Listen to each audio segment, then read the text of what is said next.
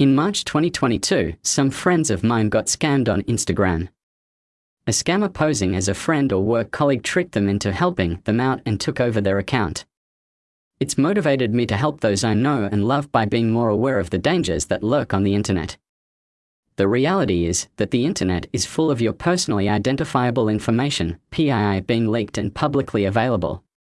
To be more secure online, you need to be more private online. To be more private, you need to understand why privacy is important and how you can better become private. Be aware, scammers. Your information, data, is recognized as the most valuable commodity on earth. Why? Your name, address, likes, dislikes, search history, and visited sites all make up your online profile. The more data you share, the more information others have on you. Big tech companies can target and sell you their products, or petty criminals can try and invade your life. You might say, so what? It won't happen to me. Well, sir, madam, let me say, it might.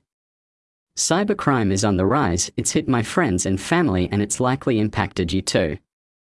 Have you noticed more calls from unknown phone numbers? Those are most likely scammers too. To illustrate, why do you have curtains on your windows at home?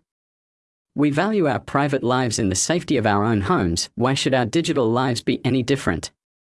We understand if someone just walks into our hours and looks around, that is a major breach of our privacy.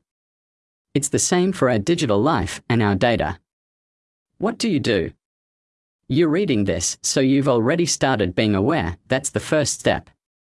If you receive a link or random message, even if you recognize the name, be suspicious. Don't click touch anything, search it first. For example, here's a screenshot of a recent attempted scam that my wife received.